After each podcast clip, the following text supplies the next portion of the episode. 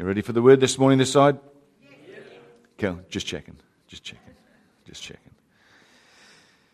Father, I thank you for the power of your word. I thank you that you are doing something and shaping something within our spirits and in our minds and in our hearts. I, Father, ask you that by the power of your spirit, that you take these words here that I share this morning, the things that you've put on my heart, and that you would start to unfold those in the hearts of your people, that they would hear you speaking and you constructing words and images in their hearts and their minds as they sit under the word this morning. I pray for a breakthrough in seeing people saved in this community, Lord. I pray for a breakthrough in seeing souls being saved and family members coming to Christ and friends coming to Christ and work colleagues and, and school chums coming to, to Christ, Lord. I pray, Father, that we'd see a, an absolute amazing revival, uh, uh, an outpouring of the Holy Spirit in a way that sees people born again.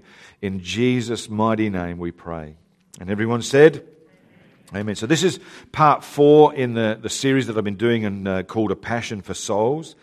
Um, uh, it, it, really comes out of, I guess, Acts chapter 1, verse 8, where it says that when the Holy Spirit comes upon you, you'll be given my power and you're to go and be my witnesses in Jerusalem, Judea, Samaria, and to the ends of the earth. It's, it's really come out of that, that this, this almost this commission that uh, Jesus has given to us to be witnesses. I, I think that uh, one of the great ways that we can actually be a witness is by our thankfulness, the gratitude that we have for what Christ has done within our lives, that we want to replicate that and to help people experience the same things that we've experienced through Christ. I have no difficulty in sharing some of the wonderful and powerful things that have happened in my life. And most of us, I think, would be the same. We find it easy to speak about the blessings, the gifts, the events in our lives that have touched our hearts or they've touched our loved ones, the family members that are closest to us.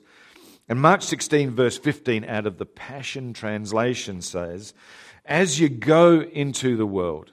So he's, he's not simply saying um, that uh, you've got to work yourself up. He's just, as you're going about your everyday life, just in the course of your day just as, as you're, you're just walking out the front door, uh, maybe even as you're in your home, uh, just as you're doing stuff that's like everyday stuff, as you're going out into the world, preach openly the wonderful news of the gospel to the entire human race.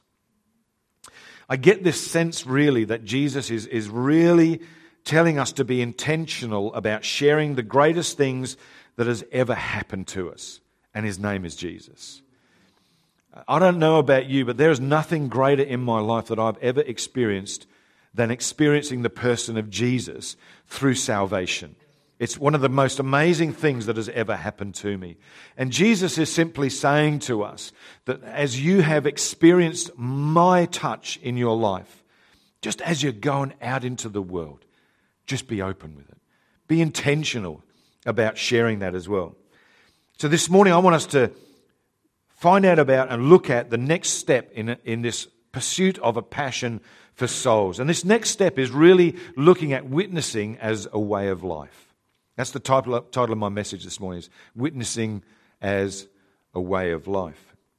We started this year talking about salvation, in particular the cup of salvation out of the four cups, where God wants to bring us out of Egypt and wants to take us into the promised land.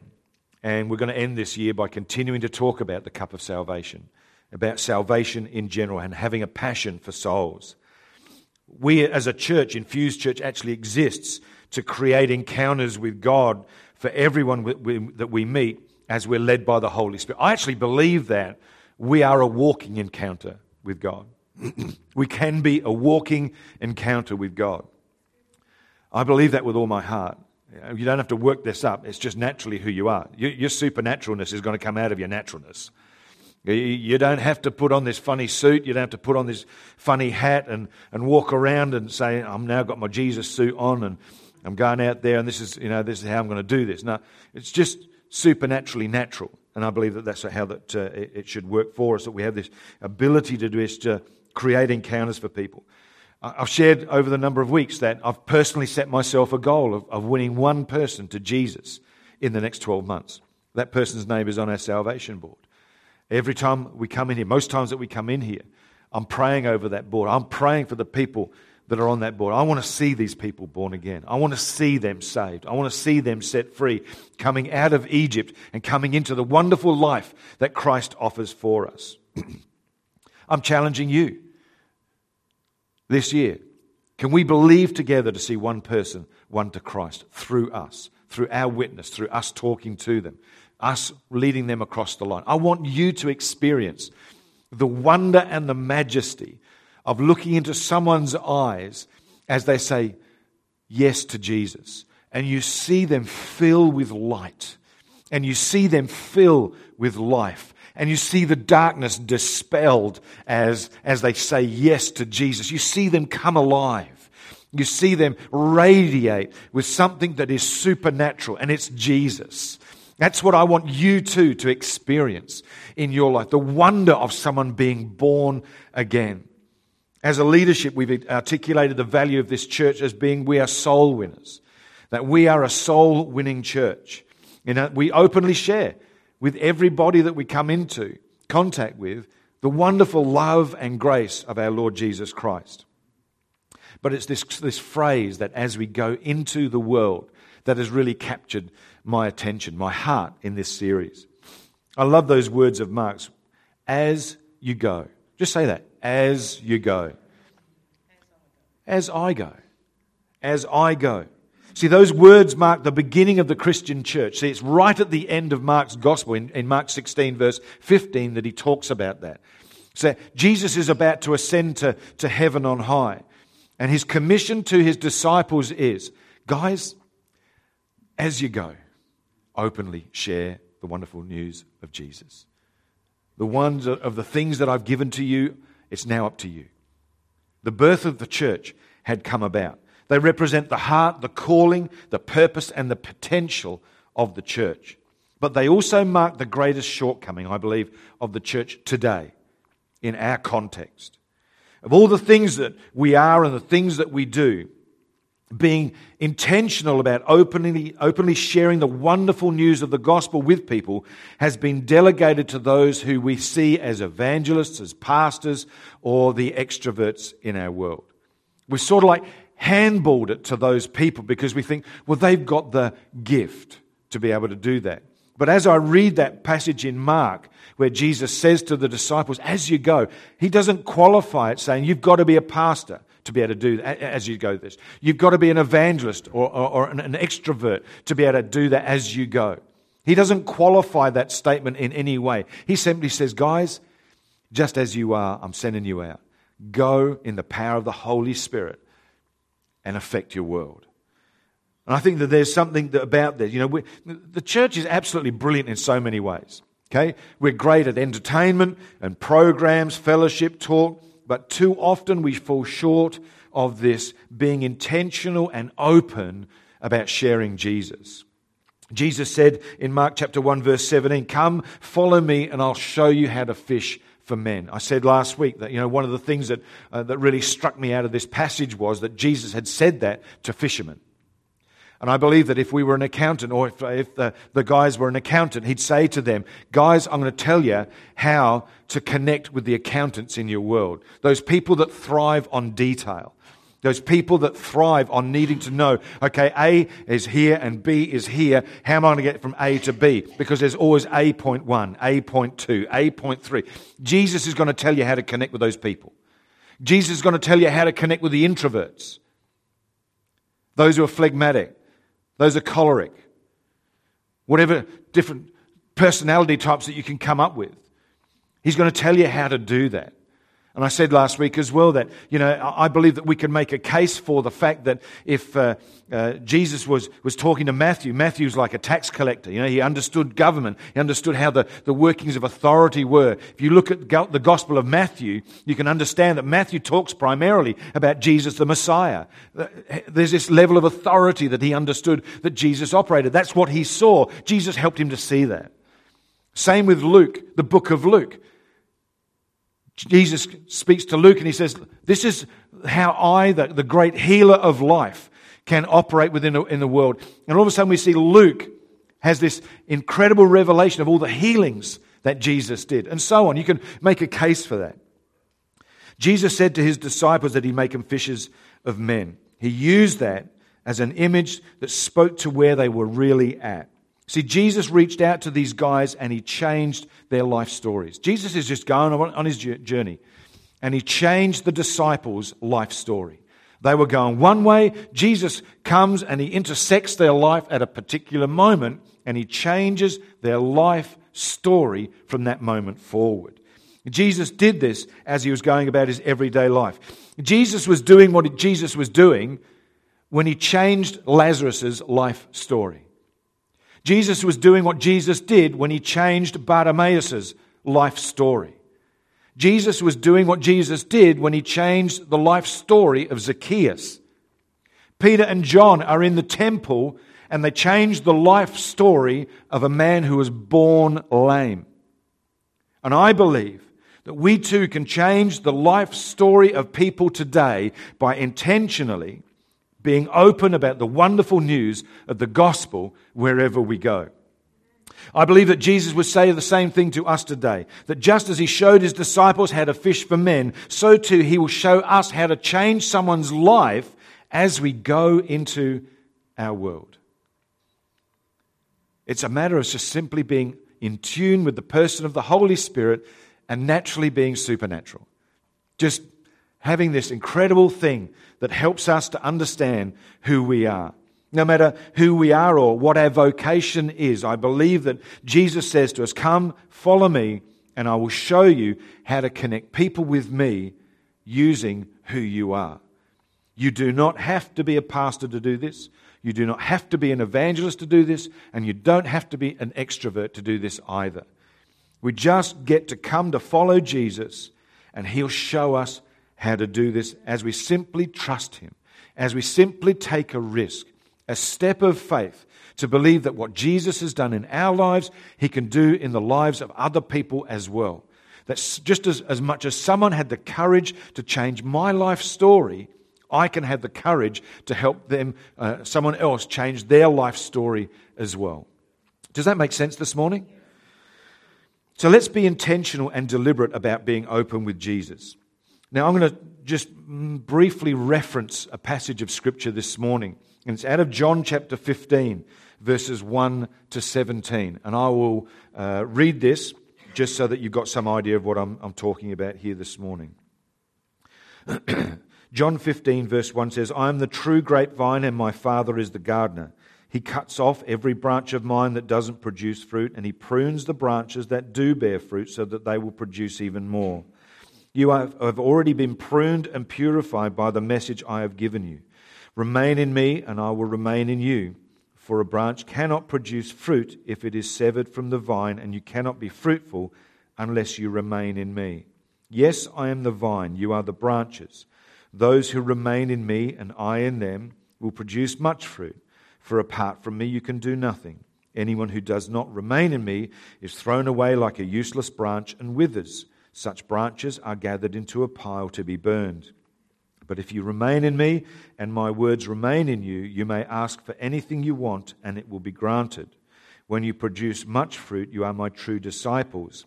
This brings great glory to my Father. I have loved you even as the Father has loved me. Remain in my love. When you obey my commandments, you remain in my love, just as I obey my Father's commandments and remain in his love. I have told you these things so that you will be filled with my joy. Yes, your joy will overflow. This is my commandment. Love each other in the same way I have loved you. There is no greater love than to lay down one's life for one's friends. You are my friends if you do what I command. I no longer call you slaves because a master doesn't confide in his slaves now you are my friends, since I have told you everything the Father told me. You didn't choose me, I chose you. I appointed you to go and produce lasting fruit, so that the Father will give you whatever you ask for using my name. This is my command love each other. I want to take some points out of this particular passage of Scripture because I believe that they can apply to us in, in making witnessing a way of life and how we can start to understand some things about making witnessing a way of life. because witnessing often really is a foreign idea to us. It's alien almost. It's, it's something that uh, uh, it's, it's strange. When we do testify for the Lord, it's quite often strained and uncomfortable because we're not uh, uh, we're, on, we're out of practice in doing it, and we see it as this uncomfortable thing that we have to do because I'm a Christian. One of the questions I felt that, like, as I was just going over my notes this morning, was I felt the Holy Spirit say, Is it because the word witness or testify for Jesus are words that actually scare us? They actually create within us this apprehension, this tension, this seizing up of ourselves. And they maybe create an image within us of a bad experience we've either had or that we've seen in the past where someone witnessed or testified about brimstone, fire, and hell. And it was totally confrontational, and it was in someone's face, and it was like scary. And that we think that being able to testify or to witness for Jesus means that I have to be confrontational, that I have to speak about fire and brimstone, and that I have to speak about hell. Praise God, no. That's not what it's about. Uh, in fact, I would suggest, though they are well meaning, the people that do that, they don't have a true revelation of the grace, and they certainly aren't representing the love of Jesus when they act in that manner. Now, I believe that there are times that we need to say things as they are. We speak the truth, but it's always in love. And I think that when we scare people into heaven, that it's not there because of love, they're there because of fear. And that's a wrong motivation for populating heaven. Jesus was always motivated by love. Jesus was always motivated by love. He reached out for God so wanted to scare the absolute hell out of people that you know, whoever believes in his name no uh, jesus loved the world. And that's how we need to respond to that as well. So i don't believe that that's the way that we witness by the confrontational method. I do believe that in saying that that we don't absolve ourselves either from being a witness from speaking about openly and intentionally about what Jesus has done as well. That though there may be apprehension, there may be tension and this seizing up of ourselves, that the power of the person of the Holy Spirit can take us on this journey that as we trust Him more and more, and as we relinquish more of our lives to Him, that we're able to do those things and simply share our faith in a very natural, normal way because witnessing is a way of life for us. Does that make sense? See, 2 Timothy 1 7 says, God has not given us a spirit of fear and timidity, but of power, love, and self discipline. Okay? So when we're responding in fear to doing something, that's not the right spirit. When we respond because of the love and understanding that the power of the Holy Spirit works through us, then we're operating in the right spirit.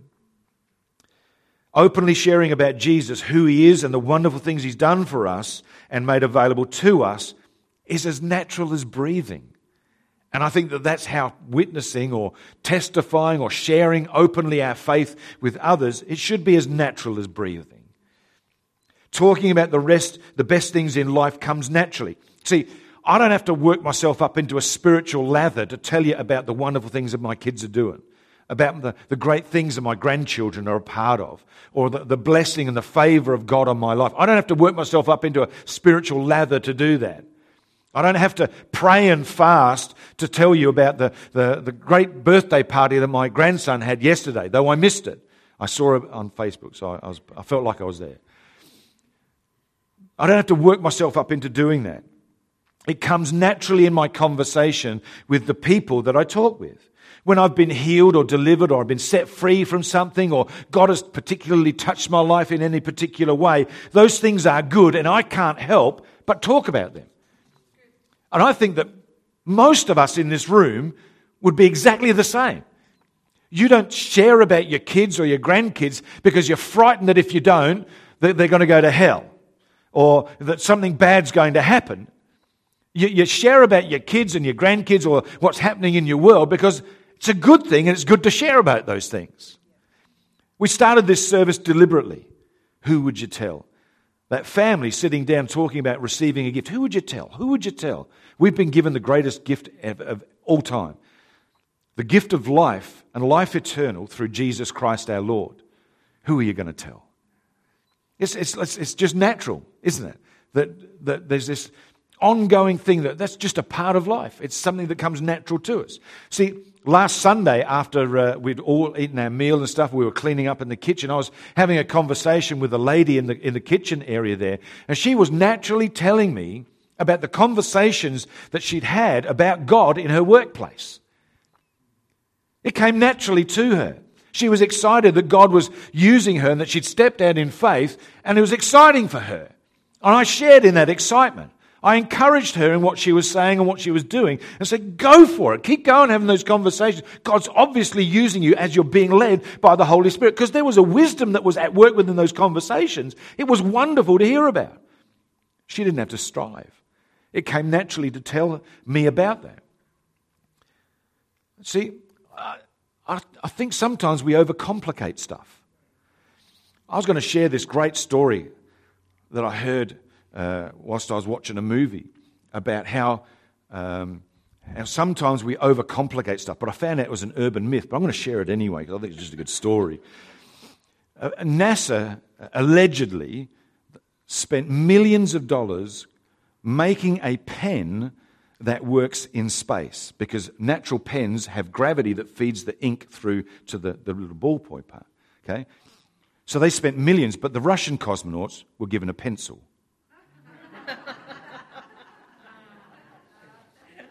Simple, isn't it? Sometimes we overcomplicate stuff. The bad thing was that that's an urban myth and it never happened. But it was a good story. And it illustrates the point really nicely, I think. But it is not true. It's a myth. They did spend money on making a pen, but it wasn't quite millions. One of the things that Jane and I love to do is to sit down and we watch movies or, or series and stuff like that. It's just one of the enjoyments that we have together. And quite often, either Jane will say or I will say during a movie, but what about if this happened? But what about if that happened? Like, this is totally off the, off the planet. I mean, you know, it's just, that would never happen in, in, in, in a movie. You know, it's just not going to. We have these conversations with each other, and we turn to each other and say, I really think you've overread the script. You know, it's just like you're reading way too much into this, you know. Adverts and stuff like that, that'd never happen in real life, you know. Have you ever found yourself saying those sorts of things?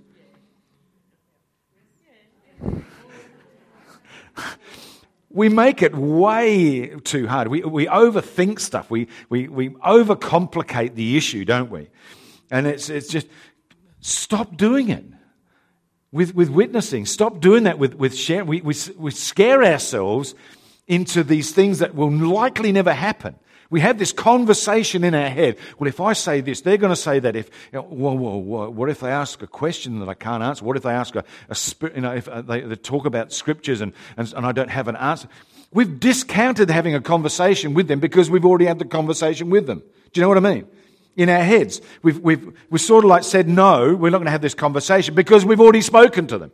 But the conversation had happened in our head and not a word was spoken and we scare ourselves out of sharing with someone. Anyone else like that? I'll pray for the rest of you. Witnessing is telling others what God's done in our life. From the simple to the complex, it's simply expressing the joy over who God is and what He's done. That's, that's like, I've dumbed it down as much as I possibly can. We're not out to convince or convict anyone. That's God's job. That's God's job. Our job is simply to share the joy. Share the joy about who Jesus is. He's given us gifts and talents and abilities to share. But we often overcomplicate and overthink sharing the wonderful news of the gospel. When it really all boils down, is, is, is, it, it boils down to this it's, it's sharing with someone what life or the issue was before Jesus came along, or before you prayed about it, before something happened, and then showing them how Jesus made a difference. See, did you hear Shale's testimony today? He says he's got this issue with his wrist. It came about because of dot, dot, dot. He was doing this thing with his, his, his gardening and his, and his fixing stuff up and, and everything else like that. But then he hears Jesus. And Jesus comes on the scene and Jesus tells him to rub this ointment on his wrist. Think about it. Jesus told some people, or Jesus used mud in someone's eye, spat on their tongue and in their face. I'm pretty okay with ointment. Okay? See, that's the difference that Jesus made. So Charles just told us then that Jesus comes on the scene and rubs this, tells him to rub this ointment on his, on his wrist, and he wakes up a few hours later completely healed. How easy was that? This is the situation before. This is what happened when Jesus rocked up. This is the situation now. I'm just sharing the love. How easy was that? And that's all a testimony is. My life was heading for ruin. I knew that I was on the wrong tracks. I knew that if I, unless my life changed, I was destined to, to die somehow. But then Jesus came on the scene. I met Jesus. He changed my life. He gave me a reason for hope. He gave me a reason for living. He healed me. He set me free. Whatever it is. And as a result of that, I've, I've committed, because of the difference He made in that moment, that I'm going to follow Him for the rest of my day. What sort of difference could Jesus make in your life?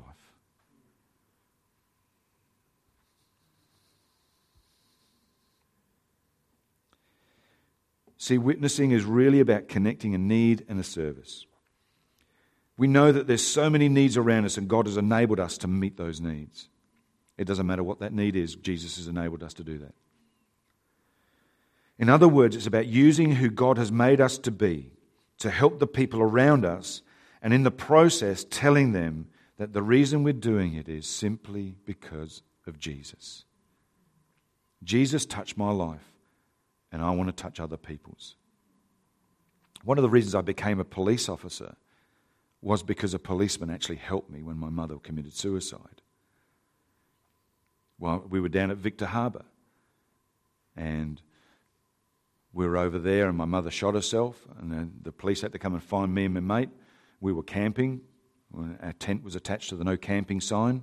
Gives you an indication as to where I was at. they found us on Granite Island. They took me back in the police car back to the police station and uh, I broke down in tears when I found out uh, my mum was dead, and I needed to get back to Adelaide. I didn't know how to get back to Adelaide. It's too far for my relatives to come because they were all cut to pieces as it was. And the policeman says, Look, I'm going back to Adelaide tonight. Would you like a lift? I can take you. Blew me away. I was a, an absolute dropkick as a kid. And this policeman turned around and did such a wonderful thing for me. That's how come I became, became a policeman. I wanted to do for others what someone had done for me, even though I was a complete yob. a complete yob. Who could we help? Who could we help? Who could we share the story about what Jesus has done? See, I believe that as we do that, it creates a hunger within people when we start to talk about this stuff. We just need to relax and be ourselves. You don't have to be Billy Graham. You don't have to be Bill Hybels, Bill Johnson, Billy the Kid, any other name of the Bill.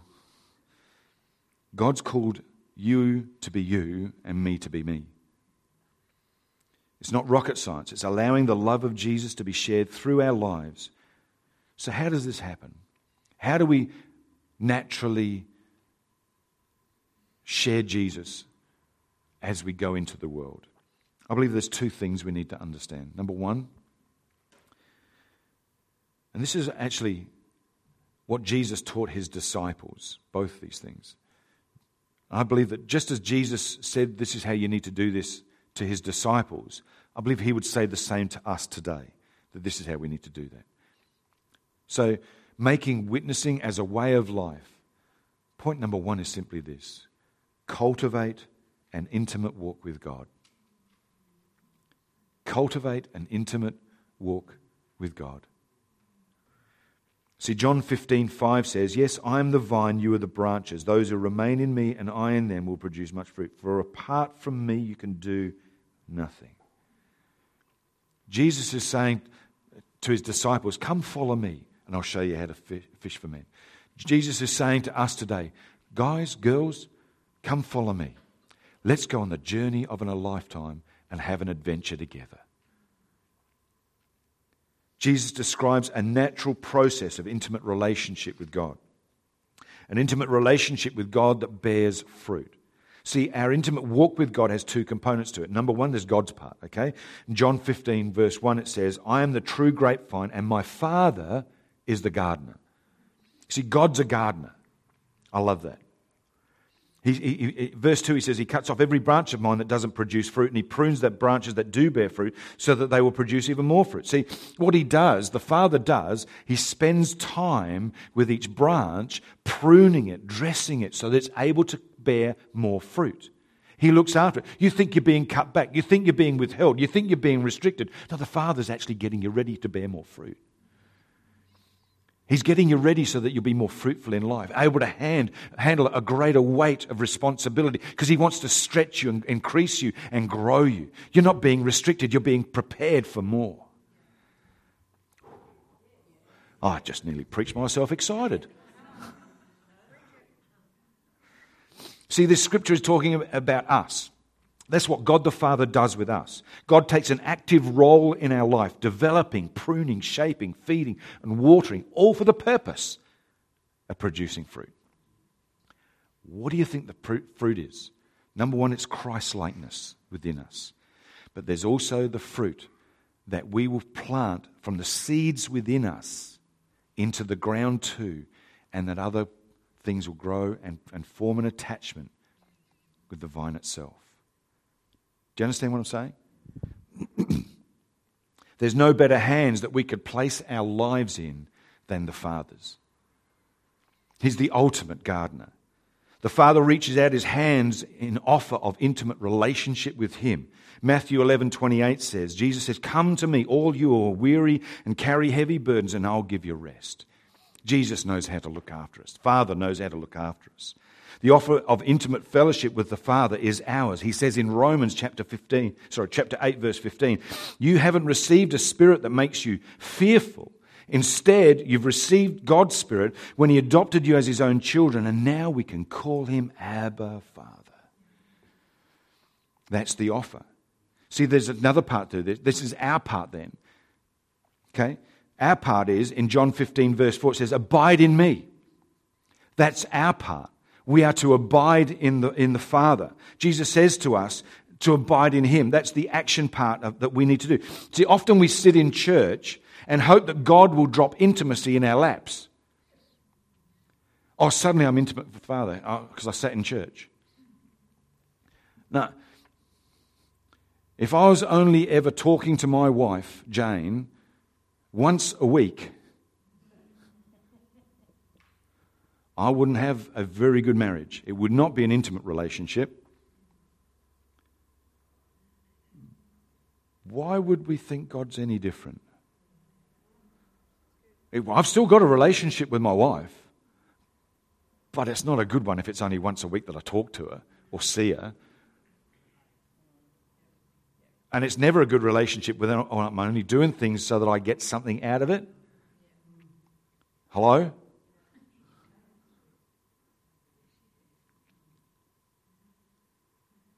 I won't go any, dig any deeper with that one.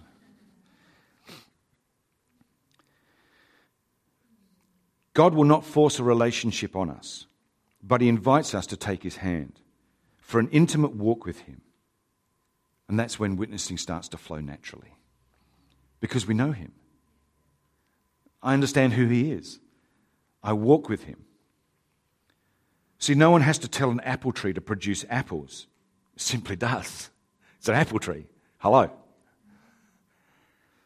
See, it bears fruit by the simple nature of being an apple tree. That's true for Christianity too. A life that's in intimate relationship with God will, by its very nature, bear fruit. See, this is why we need to understand the, the principle of the second witness. You are never the first person to talk to someone about Jesus. God's already been talking to them right from when they were born about who He is. You're not the first person to talk to that person. In fact, it's highly unlikely you're going to be the second person to talk to that person about Jesus. But at some point, we are a person that does speak to them about Jesus. And we help to complete another part of the picture that they need to see who God the Father really is, that gives them the information and the revelation whereby they say, you know what? I've heard enough. I surrender. I give my life to Jesus today.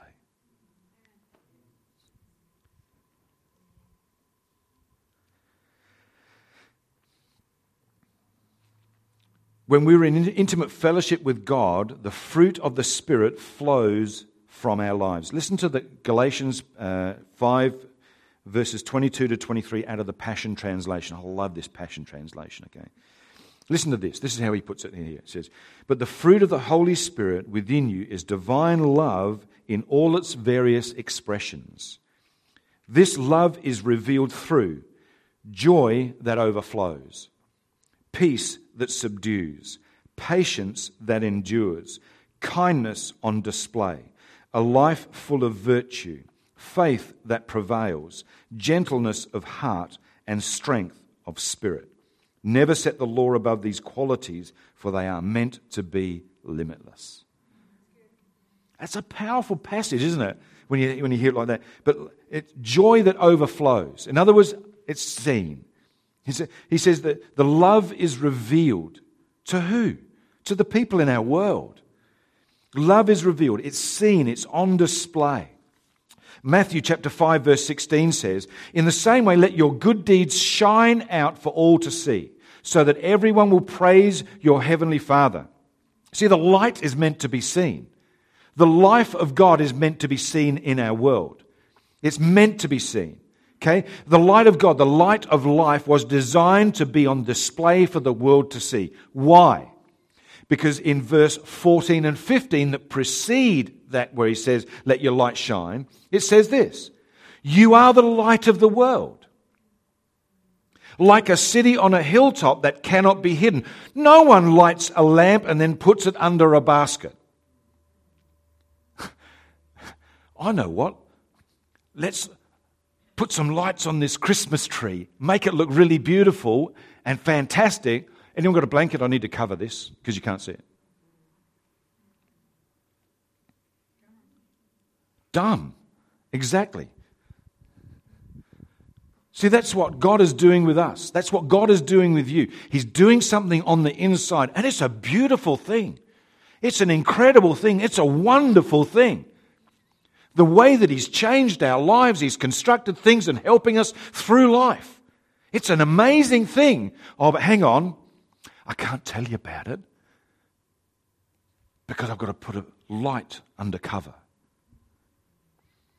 How do we put that light under cover? We don't say anything. We don't tell anybody. It's a secret. But it never was meant to be.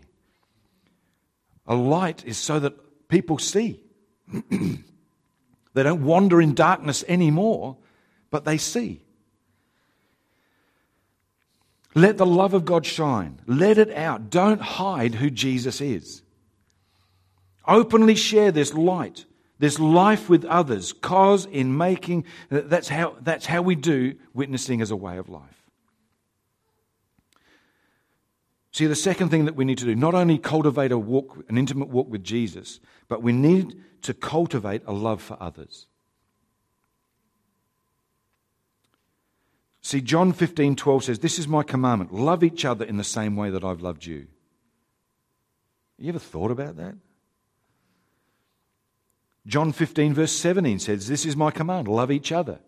So, within the space of five verses, Jesus has said, I want you to love people. I want you to love people. In fact, in Luke and, and earlier in Matthew, sorry, it might be a little bit later in Matthew, he talks about how we're to treat our enemies. That's a challenge. And the subject of another message, maybe.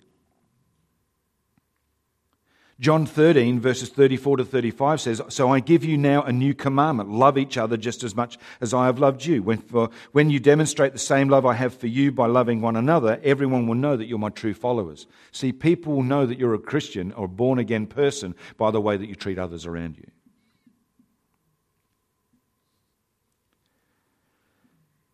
if we develop a love for God, God's people, if we allow God to implant in us his love for people, being witness, a witness becomes natural. It becomes a way of life for us. We see the value of the people around about us. We know that those are people that Jesus loves, and I have a responsibility to simply naturally talk to them about who Jesus is.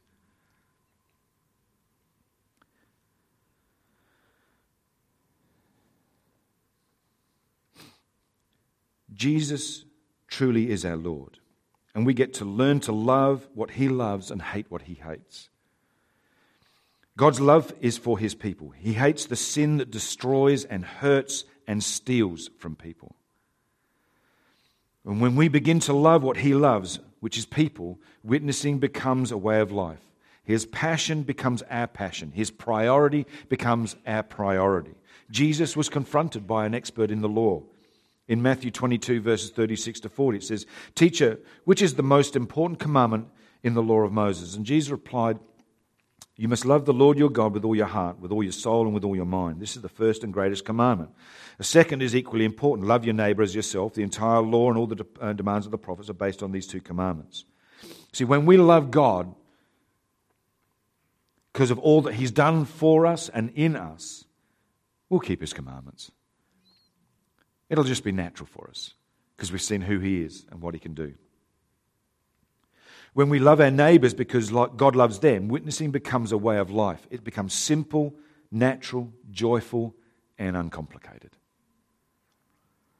Being a witness is a way of life, as a way of life, is as simple as loving God and loving our neighbour just as Jesus does. Jesus changed the story of my life. Jesus changed the story of my life because someone's eyes were opened, they were listening to the Holy Spirit, and they spoke up. My life was heading in the wrong direction, away from God. But someone loved God enough and they loved others enough to step out and to speak up, and they changed my life story. And I'm willing to bet that Jesus changed many of your life stories too. My question to us is this Whose life can we help change the story of 2. Have a look at this.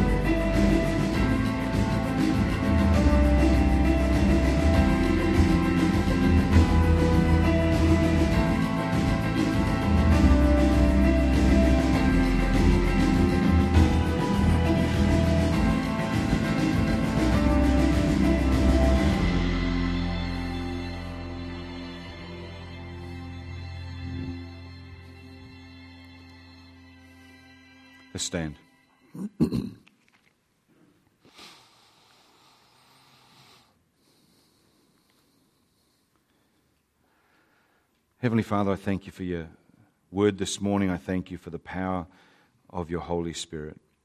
I thank you that your word encourages us, inspires us. And Father, you've done amazing things in all of our lives here today. I thank you that you have changed our life story. We were heading one way, you touched our life, and we're heading in a completely different way. And our lives have changed for the better for eternity. I pray, Holy Father, that you would give us the capacity to see the people around about us, to listen for what they're not saying in the middle of a conversation.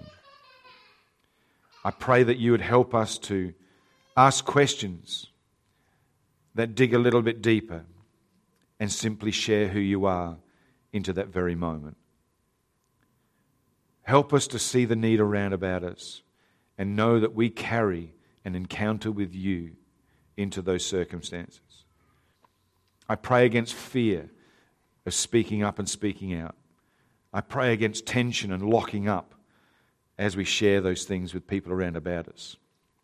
And I ask you, Lord God, to give us a boldness and a courage to be naturally supernatural, to make witnessing a way of life simple, joyful, and uncomplicated. Father, I ask you to do that in the name of Jesus today. Just as everyone head is bowed and eyes closed, I don't know everyone here. I probably do, but that's all right. This morning, I'm not going to back off from a commitment that I've made, even when I can't see anybody here that I would think needs to give their hearts to Christ. I'm going to put out an appeal. If there is anyone here that you've never invited Jesus to be your Lord and Savior this morning, you've never done that in your life, and you've heard us talk about this person, Jesus, and how much of a difference he can make in a person's life. But this morning you feel that you need to give the Lordship of your life over to Jesus. And perhaps you want to, for the very first time, say, Jesus, would you come into my heart and be my Lord? And you want to do that today. I just ask you to put your hand up. I want to pray with you. It's one of the greatest decisions you'll ever make. One of the greatest things that will liberate you and bring you into freedom is to give your life to Jesus. Your future would be secure. I don't want to scare you into the kingdom of heaven. I want to tell you that Jesus loves you with a passion and he gave his life for you. And it's a wonderful life. Does it mean being a Christian all your troubles are gone? No. It means that you've got help when you're going through those problems. Is there anyone here this morning you want to say yes to Jesus? Just put your hand up nice and tall so that I can see it. Is there anyone here? Thank you. Thank you. Thank you. Is anybody else?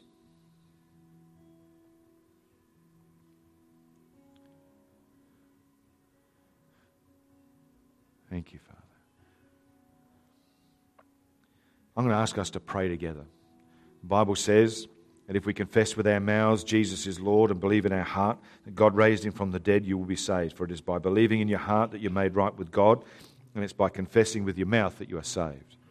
So I want us to pray out a, pray, a prayer together as we join this young man in stepping across the line and giving his heart to Jesus. Someone got saved this morning.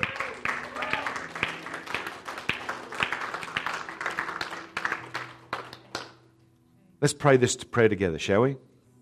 I'll say it, you repeat it. Dear God, it's time for a change. I need a real relationship with you. Today I open my life to knowing you. Forgive me for living my life my way. Today I invite Jesus to be the Lord of my life. Jesus, I want to know you. I put my faith in you. Give me the power to change. In Jesus' name I pray. Amen. If you prayed that for the first time, you're born again. Praise God.